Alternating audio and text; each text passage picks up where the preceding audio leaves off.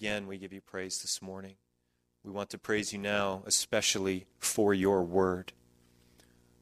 We, as preachers, uh, do not share uh, our own ideas or our own thoughts, but we have this great privilege of been giving, have, having been given your inspired and inerrant word. And what a privilege it is to, to sit under your word and to hear it preached. And so I ask now, God, as Josh comes uh, here to the pulpit at Cornerstone, that you would, you would just speak powerfully through him, that you would give him joy, that you would give him freedom. And I pray mostly, God, that we would be sensitive to your word and to your Holy Spirit, and that you would change our hearts and minds, and that we would become more like Jesus. It's in his name that we pray. Amen.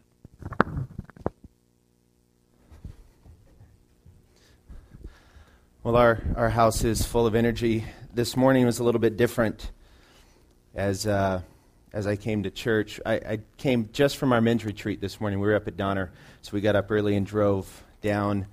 So I was in the house with the boys on a Sunday morning, which is rare, and uh, my six and seven year old discovered my wife's shoes in the shoe storage. So uh, they found the ones with the highest heels and were having races up and down the hall. Um, so there were shoes scattered everywhere, and they were just laughing the whole time. And that's kind of what life is like a lot. You have to figure out what you're going to curtail and what you're going to let go on. Um, I figured high heel shoes are fine for six and seven year olds, so we let that go. It's really good to be here. Uh, a couple of reasons. One, I appreciate Adam so much. Uh, he's been he's been a good friend. Uh, my first meeting with Adam, um, he, he emailed and said, "Hey, can we get together?" I said, Sure, that'll be good. And we got together, and he began to confront me for an hour or so in love. And uh, so I, I, walked away from that going, That was. That was good. I needed to hear some of those things. So um, I appreciate somebody who's willing to say the hard things. Um, so that was good. The second reason is this room, uh, most of you, I, I, don't know if you know this, but this room feels uh, very natural for, for me as we do gathering in here. You so kindly let us use your church when we host gathering in. So I've moved all these chairs many times. Um, and that's a lot of fun. So my, it's actually our, my boys' favorite thing. They love the gathering in because we get to come here and move these chairs. They love to do that. And I don't know if this is bad, but they love to crawl underneath all the chairs once they're over there in the corner and they hide out in there. So uh, I know where to look for them when I'm missing them. So thank you so much for letting us use your building. Um, it's a, a, blessing for us. Our church loves doing the gathering in, and, and so thank you for that. Romans 14 is our, our text this morning, and it can be somewhat of a controversial passage. Let me just say for um, the kids as well, I, I know sometimes it can be difficult, and I'll just assure you that I will not go longer than 90 minutes, an hour and a half. So um, that's a joke. I will be shorter, slightly. And. Uh, I'll just say if there's one thing you can do, just my, my main goal, especially for you as kids, but it's for all of us, is that as you leave here, you have a, a greater appreciation for Christ and, and, a greater desire to follow after Him. And so, um, don't worry about catching everything that I say. You probably won't. And if the adults are honest, they won't get it either.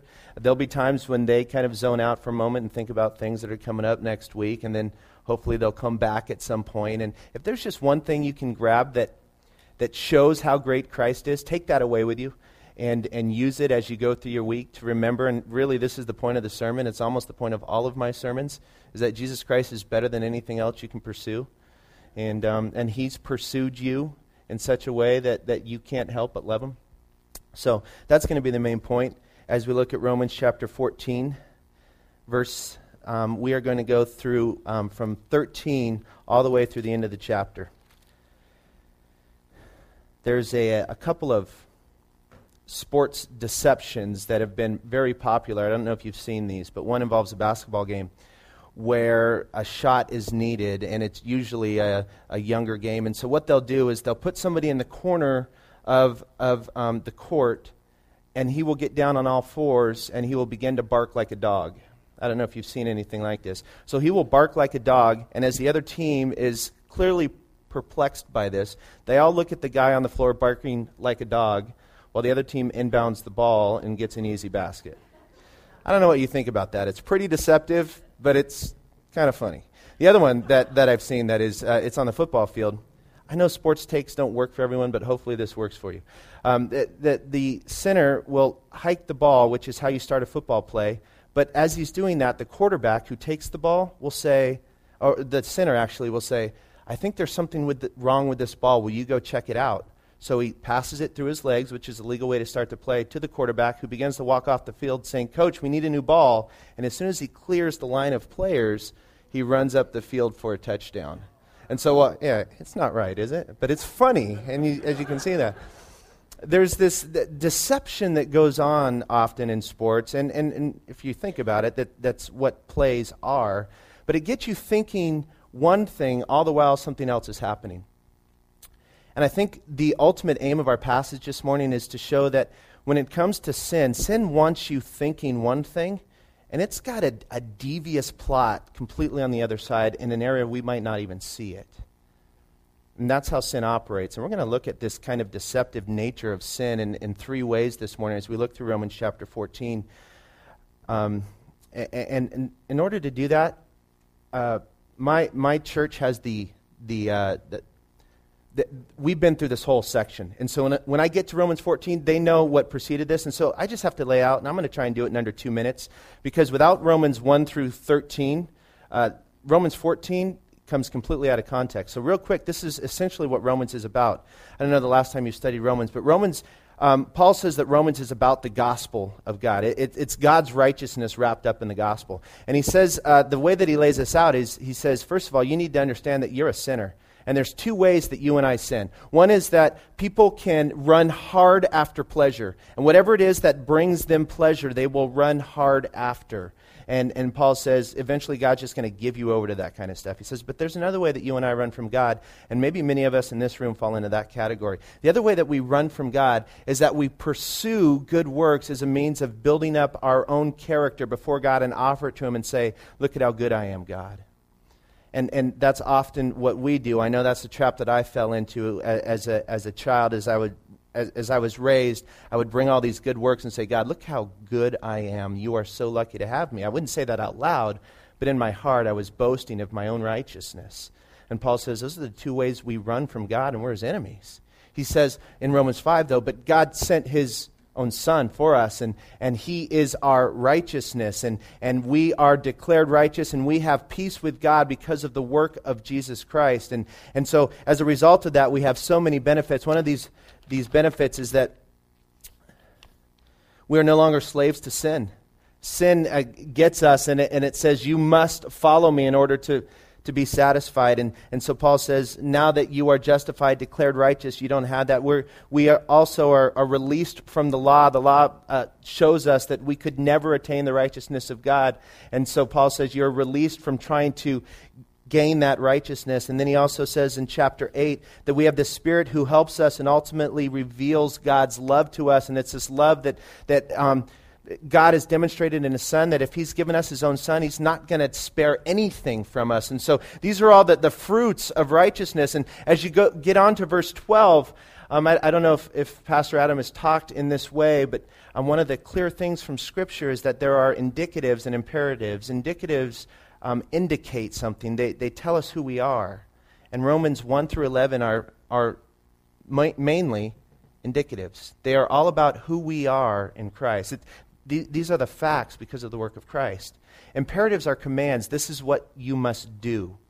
Paul reserves the this is what you must do until chapter 12, which is critical. And if you follow through, the, the, especially the letters of Paul, you will see this again and again and again. Paul doesn't tell us what to do until he tells us who we are. Because if our doing does not flow from who we are, then we risk running from God by offering up our own righteousness. Does that make sense? And so this is what Romans says. This is who you are, 1 through 11. Now start doing. And some of the things he tells us to do. This is longer than two minutes, which I said, I know. So I'm going to hurry up. I, it's a great book, and I can't help but talk about it. But this is what he says. He says, um, now that, now that you know who you are in Christ, there's some people I want you to love. I want you to love your fellow believers. I want you to love your enemies. This is 12 and 13. I want you to love the authorities. I want you to, God has placed authorities uh, over you because that, that's how He keeps things running well. Like a, a, a, and then He says, I also, also want you to love your neighbor, those who are around you. And then He says this I want you to love the weak. And the weak are, the weak are those who um, perhaps have thought something is a sin or they're not sure.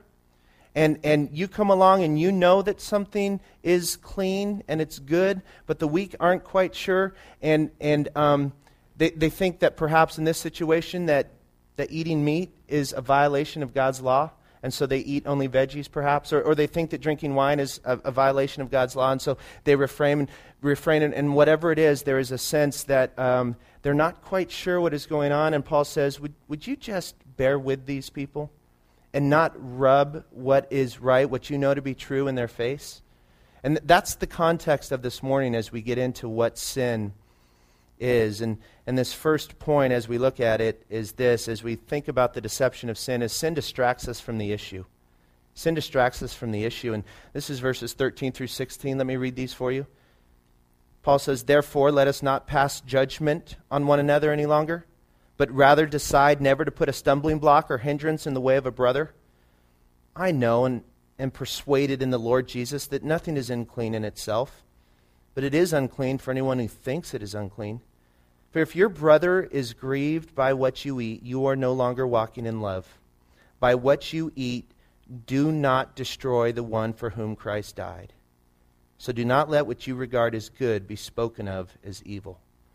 He says, don't pass judgment. And he says, don't pass judgment because he's afraid that those who know that there's no unclean food, that God has declared everything clean, he's afraid that those people who know that are passing judgment on those who are withholding from eating certain types of food, and they're looking down on their weaker brothers because of this. And so Paul says, Let's not do that. Let's not pass judgment. Instead of passing judgment as our rule, as we look around the room, and this is what Christians love to do, I know it happens in my church. We look around the room and we look at the, the, the different freedoms that we have in life, whether it's where, where you send your, your kids to school, what kind of movies you watch. There's an endless array of things that we can look at, and we begin to judge and say, That's not the way that I live life. And Paul says, Quit sitting around and passing judgment. Instead, this is your goal Make sure that you don't put a stumbling block or hindrance in the way of a brother.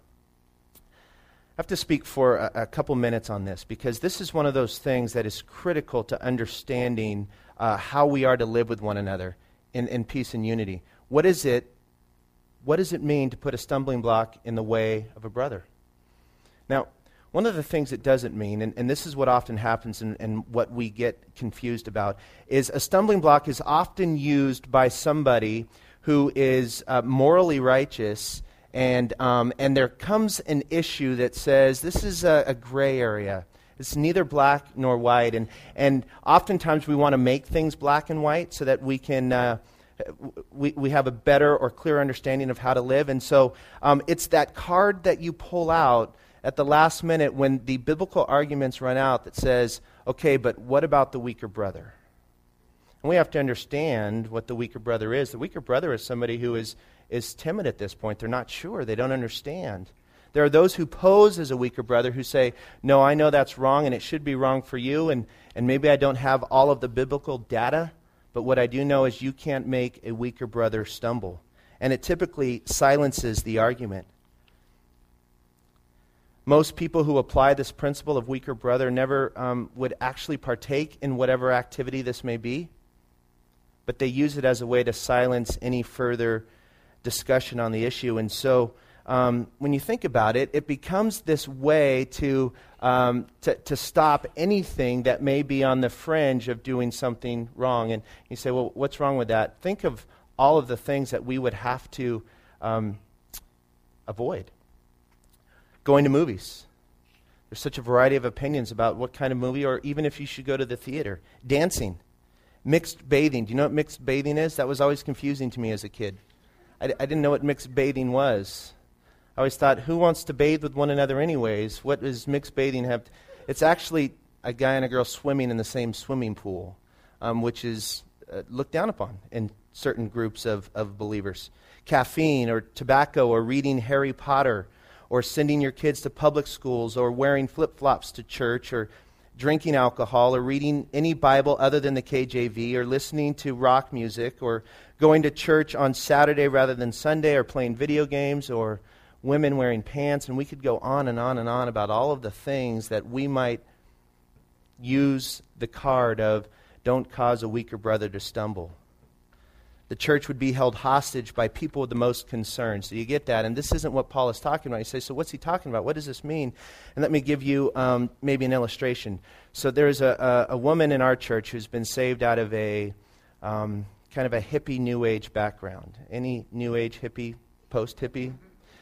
So um, she was explaining to me that I don't know if this will connect with you, but she said, I would have no problem participating in a drum circle. Do you know what a drum circle is? It's where people sit around and play the drums, like uh, the, the djembe and those kinds of things. So that, that I, I can understand that, but I could never do yoga because my, that, that's kind of my background. And as they talk about some of that meditation, it, as I hear that, I think um, I, maybe that's right, and, and my faith would began to come under attack. And so imagine the situation where you're her friend and you come up and say, Look, there's this great coupon. I can get two weeks of yoga for $10. Let's do it. And she says, No, I don't, I don't think I should do that. I don't think I should do yoga. And you proceed to, to push her and say, You know what?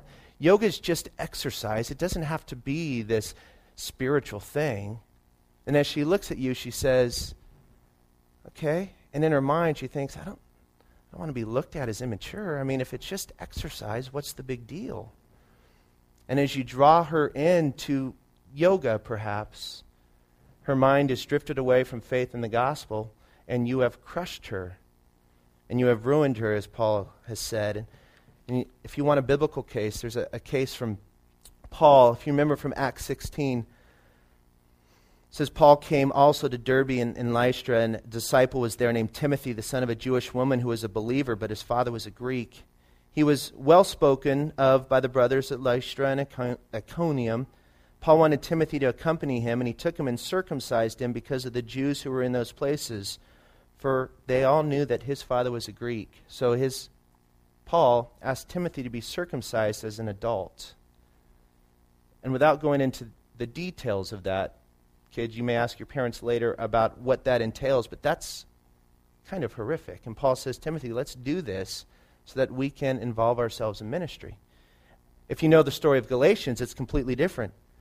Paul says this, but even Titus, who was with me, was not forced to be circumcised, though he was a Greek. Yet because of false brothers secretly brought in, who, sli- who slipped in to spy out our freedom that we have in Christ Jesus, so that they might bring us into slavery. To them we did not yield in submission even for a moment, so that the truth of the gospel might be preserved for you. And then he says it even more emphatically in Galatians 5. He says, Look, I, Paul, say to you that if you accept circumcision, Christ will be of no advantage to you. And so in that case, what you have is Paul on one hand saying, Timothy, I want you to get circumcised. I know that's completely awful, and I, I, know this is a lot to ask of you, but if we're going to have ministry, this has got to take place. And then in another situation, he says, Look, if you get circumcised, Christ will be of no advantage to you. You are completely ruining the gospel. And so, what we learn by that is that there are cases by which we uphold certain standards and we, we um, include certain activities, and there are others whereby we might ruin the gospel by avoiding them. D.A. Carson says it this way. He says, If I'm called to preach the gospel among a lot of people who are cultural teetotalers, I'll give up alcohol for the sake of the gospel. But if they start saying, You cannot be a Christian and drink alcohol, I'll reply, Pass the port. Or I'll think I'll have a glass of Beaujolais with my meal, which I think is some kind of wine. Um, but the point is this um, where these people are at, what they need, whatever part of the gospel they're missing, I'm willing to give them. And so, what's the main point? Oftentimes, we hijack this passage and we use it as the card that says, avoid anything that's on the rem- uh, even remotely wrong and make sure that others do as well. And Paul says something different. He says this, going on to verse 14. He says, I know and I'm persuaded in the Lord Jesus that nothing is unclean in itself but it is unclean for anyone who thinks it unclean. It's not a matter of whether it's clean or unclean. You see how sin distracts us from the issue? Uh, if, if you love your Bible, you love to argue through things and say what's right and what's wrong. And Paul says, we got to move past the point where we're dealing with what's right and wrong in this. And we got to start thinking about who? Got to start thinking about each other. Rather than kind of announcing and parading our rights and what's right and, and what the biblical arguments are for what we can and cannot do, Can we just look around and assess where people are at? Figure out how to love them? And you see how concerning this is. He says in verse 15, For if your brother is grieved by what you eat, you are no longer walking in love. And then it gets very disturbing. He says, For by what you eat, do not destroy the one for whom Christ died.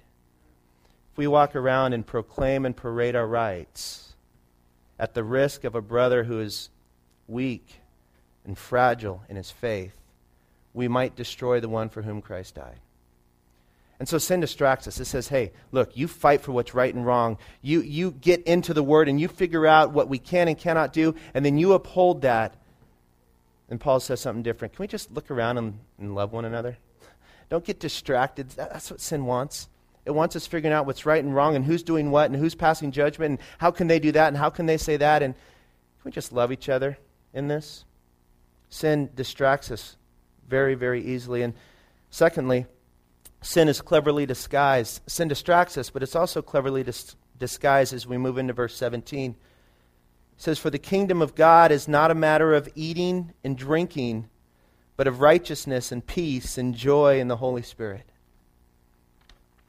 I, think in America, one of greatest, uh, Satan's greatest ploys, and, and, I see this in America, and I, I, see this in my own life, and I see this in, in, in my friends in our church, and um, if he can get us thinking that life is about eating and drinking. And what does that mean? Life is just about normal living.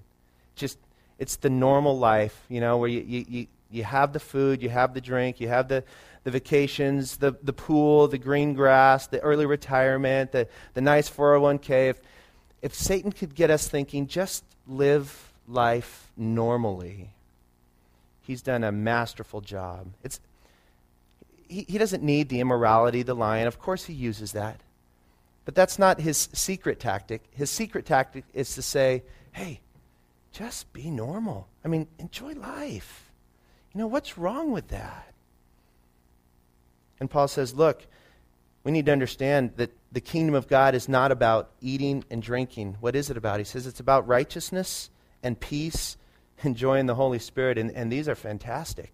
He says, first of all, it's about righteousness. And you know what righteousness is? There's two sides of it. One is the righteousness of God. It's that kind of righteousness where, where Moses is up on Mount Sinai and, um, and, and God is saying, you know what, I'm done. I'm done with these people and, and I'll send something, but it's not going to be me. And Moses says, I'm not going anywhere unless you send me your, unless you show me your glory, unless your glory comes with us. And God says, you can't see my glory you can't see my righteousness. So I'm going to put you in this rock and I'm going to hide you and I'm going to pass by. And as I go, you can look at my back because you can't stare my righteousness, my glory in the face. His righteousness and his glory is the type of glory that causes Isaiah to fall on his face and, and scream out, Woe is me, for I am a man of unclean lips. That's the righteousness of God. And the beauty of that, and why the kingdom of God is about righteousness, is because in sending his son, who lived righteously and then died in our place, he says, now guess what? That righteousness can be yours by faith. That's the kingdom of God. It's not eating and drinking. Eating and drinking is nice. The pool, the green grass, the early retirement, those are nice things, but that's not the kingdom of God. It's the fact that you spit in the face of God and his righteousness, and he turned around and said, Now I'll give it to you by faith in my son. It's the righteousness of God. He says it's not just the righteousness of God. That would be good, but it's more. It's about peace as well. And peace is peace with God. As we are born, before we do anything, we are enemies of God. We're not neutral towards God. It's not as if we're indifferent to God. Ah, God, whatever. It's that we hate God. We are haters of Him. And He says, now, through the work of my Son, you now have peace with God. We stand in a place where we call God Abba, Father. We call Him Daddy because of the work of Christ. That's what the kingdom of God is. Then lastly, he says it's about joy. The kingdom of God is about joy. It means that, and here's the real answer there is nothing else. There is nothing else that can bring you satisfaction. I always tell this to my kids that there's something that they want. Lately, it's been yo yos. Um, I don't know how these fads come about, but now it's yo yos. So actually, yo yos was a month ago. Now it's hats. So um, I always explain to them because when they want a yo yo, life will stop if they don't get the, a yo yo. And it's not just like a Duncan yo yo, it's got to be like a grind machine. You know what I'm saying on this? It's got to be the certain type of yo yo. And so we always have these talks. Look, you can get this yo yo, but you know what's going to happen in about three weeks. In fact, I'll start the stopwatch. You'll see how close. In about three weeks, this yo yo, you will have no idea where it is, and you will have no desire to find it in three weeks. No, Dad, I'm, I'm going to love this yo yo. No, you're not. You think you will, but in three weeks, you won't know what this yo yo is. And I, I hit that every time. I'm so smart at this point as a father already. that, three weeks, but you know what? I, you know why I know that? because I see that in my own life. I've got to have this. And this joy is always fleeting. I, that, that's why the kingdom of God isn't about eating and drinking. How many meals have you looked forward to? This happens every Thanksgiving, doesn't it? Where you look at Thanksgiving and you go, oh, it's going to be so good. But you know what the end result is. You're going to be miserable sitting at the table trying to force down a piece of pie because you feel like you should eat dessert. It's awful. And we sit there and we say, This is great.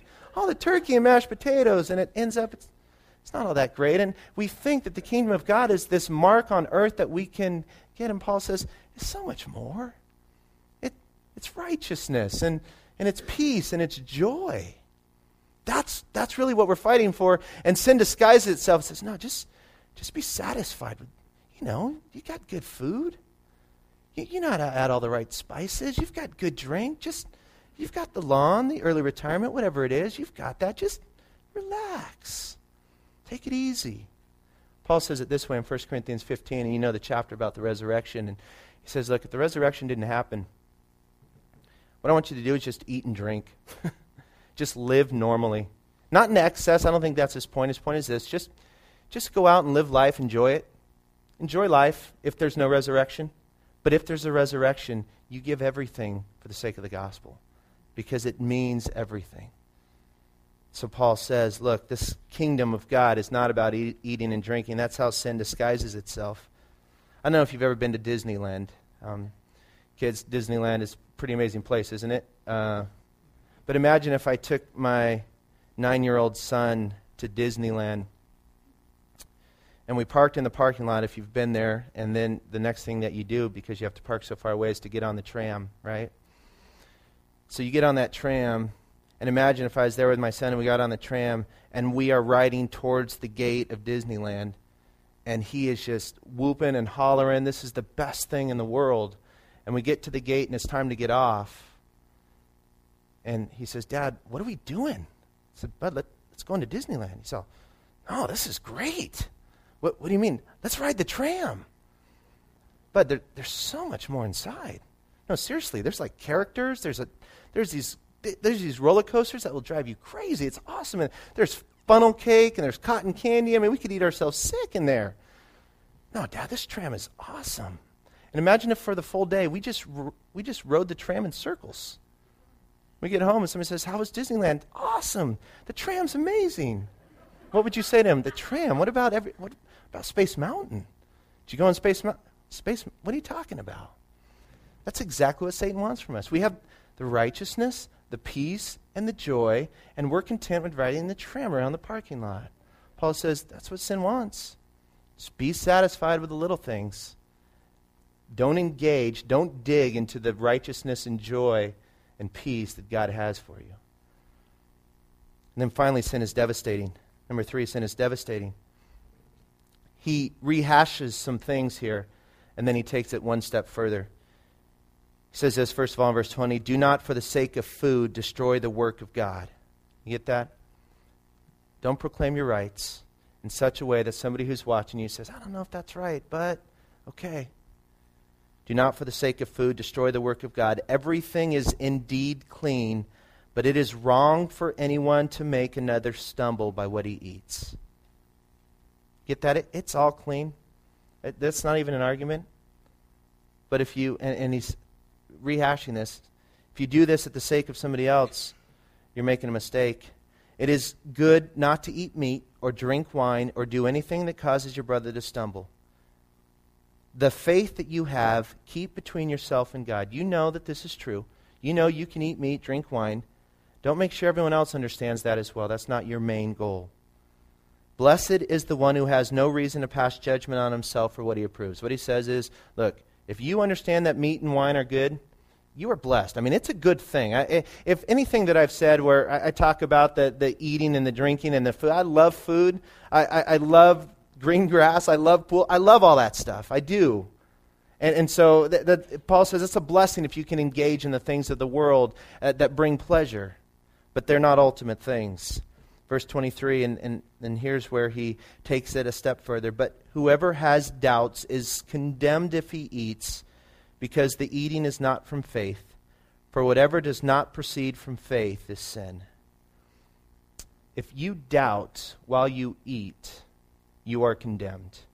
And condemned isn't just, oh, you're in a bad spot. Condemned is you're guilty of separation from God. And so he says, whatever you do that is not of faith is sin. And what this does is it absolutely blows the lid off of sin.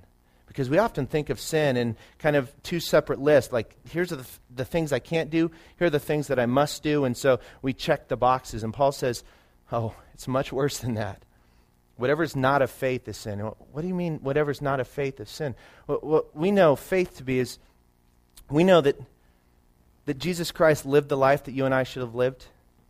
He lived perfectly. And then he died the death that you and I deserved. And, and then he rose again in victory over sin and death. And by our belief in that, that that is what makes us right before him, that's faith. That, that, that, that makes it, that's the only thing that makes us right. And, and so um, he says, when you do anything that's not of faith, it's sin. He said, what, what does that mean? If you do anything to make yourself something that you aren't, it's of sin. Does that make sense? If you were doing anything that you say, I need this, I must have this, then it's of sin. And so here is somebody, let me, in this situation, here is somebody who um, is looking at meat, and you are sitting down to eat meat, and they are going to eat the meat, but they don't have faith. How do they not have faith? Uh, they're not sure if this is right. Why would you do something that you think might be a sin if you have faith? Because you think that thing may bring you life. Do you see what happens here? Here is the gospel that says, You have life, you have life. Here's Christ, He died for you, and he, he lived for you, then He died for you, and He rose again. So you have life. And then you're sitting here going, But maybe I need this. And, and there might be a couple reasons why you would eat. One, you may look at that food and say, I just love meat. And I will not be happy unless I have that meat. And so what you have done is you've denied the gospel of Jesus Christ that says, Here is your complete joy and satisfaction. Or the other reason is you may say this there's that meat and I should eat it, but I, I don't know if it's right. But here's Josh and he is chowing down on that steak. And if I don't eat this steak, he's going to look at me and say, What an immature believer. And so I'm going to eat in order to make Josh happy. In both ways, what has happened is his faith has been violated. He has doubted that God is all good and all satisfying and all joyful. And he says, I need something else to make life right. Now, you see how that blows the lid off of sin? You think of anything in life, you do it without faith, and it's sin. Do you get that? One, one thing that I struggle with uh, at times do, do you go to church in faith? Do you go to church because you have everything you need in Christ and you can't wait to celebrate Him? Or do you go to church because, you know, if I don't go this morning, Susie across the way is going to know I didn't show up. She's going to start to think I don't really care about church. And you see what you've done there? You've moved into, I must have Susie's approval. And Susie, if you're here, I'm sorry, I didn't know that. I must have Susie's approval in order for me to be happy. You get that?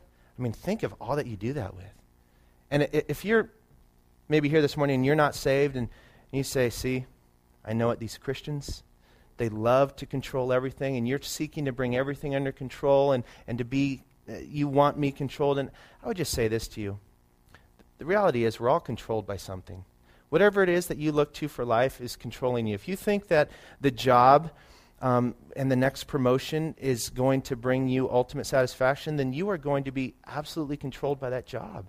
If you think maybe having a relationship, if I, if I could just find that special someone, then life is going to make sense. You are controlled by finding that relationship. The reality is, we're all under control.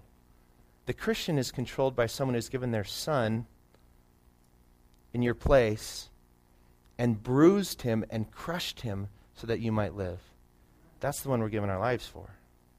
So it makes sense. But would you open up your life in that way to look at faith? Are you living in faith? Is your work done in faith? Are you working in such a way that you have everything you need? Or is your job going to provide that last ounce of satisfaction that is finally going to put you over the edge where you have everything? Faith is tricky, isn't it? Is your family, do you live, do you operate, do you parent in such a way that says, I, I have everything I need? Or are your kids the avenue by which you are going to gain some type of satisfaction and completion? And the result is disturbing, as he says, it leads to condemnation. What does that mean? When Paul says, Whoever doubts when he eats is condemned. Hebrews 3:12 says it this way: Take care, brothers, lest there be in any of you an evil, unbelieving heart, leading you to fall away from the living God. But exhort one another every day as long as it is called today, that none of you may be hardened by the deceitfulness of sin. For we have come to share in Christ if indeed we hold our original confidence firm to the end. Once your faith falters and you begin to think that other things are the secret to your happiness and you begin to f- pursue those, this isn't a matter of you losing your faith. It's a matter of saying that you never believed the right thing in the first place. And when we step in front of someone who is weak and fragile and we say, You need to eat that, it's clean, and they begin to violate whatever faith was there, it's a slippery slope until there's no belief at all. How many times have you seen that? I'm sure you have those friends and, and relatives that you know that proclaimed Christ, and all of a sudden a, a tricky issue came up in life where they had to choose between their faith and, and um, a relationship. And what was revealed is that this person found a lot more faith in having the right kind of relationship than having a Savior. What we believe is critical. So Paul says, understand, this lack of faith leads to devastation. The Christian is the one who believes again and again and again. That doesn't mean that we don't make mistakes. It means that when we make them, we see them, we confess them, and say, I was believing the wrong thing there. For a moment, I thought that my family was going to satisfy me. Now I know my family's a mess because I'm leading them, and I know that. And so I need help somewhere else. God, you are my righteousness. You're my peace. You're my joy. It is so easy to get caught up in what things look like, in the boxes that need to be checked. And God is saying, and Paul is saying, I want you to, to love and be satisfied in Christ. Are you a box checker? Or is your heart satisfied with Christ? When I was a senior in college, uh, just began dating my wife, and she was a freshman in college. I was a Bible major, schooled in all things Bible and she was coming out of a public school, first year in a Bible college. And we had one class that would match up, and so we figured it out. It was a New Testament introduction class. And so this was the only class we could take together before I graduated and moved on to seminary. And so we took that class together. And um, I'm a four year Bible student. It's going to be a breeze for me. I mean, she goes to church, but she comes from a public school. She doesn't know a whole lot of Bible. So we set up a little friendly competition, and the, the heart of this class were these response papers where we would read scripture and then we'd write down a summary and a personal response to that passage where we were convicted and, and swayed. I, I'm a box checker. I would do that work. I would pump it out. I would, you know, I'd have three or four pages on Romans or whatever. She would have a novel on Romans. And it was just engaging with the text, and we'd get our, our papers back. I would have like a big fat red C on the top of mine, and she would have all this writing from the professor with this A plus on there, and so great, great insight. And I'm looking at it going, I'm doing the work. I don't get it. And she was engaging in such a way that her heart was revealed for what it is. I, am trying to get the grade and get out. And she's she's interacting with Scripture that says this is real life. And on a more practical level, I think oftentimes we operate that in life. As you go to church and you read your Bible and you share your faith, all those things are so good. But are you checking the box or is it coming out of this satisfaction that says, I have this faith in God, I, this righteousness and peace and joy that comes only from God? There's nothing better. That's what I want to live for. Would you pray with me? God, thank you so much for your word and for how clear it is. Lord, especially this morning as it points to, to sin, how unsatisfying it is, and, and to our, our need to love one another. Lord, I, I pray for this church. I pray for my own heart that our, our passion would be so grounded in the real things of the kingdom righteousness and peace and joy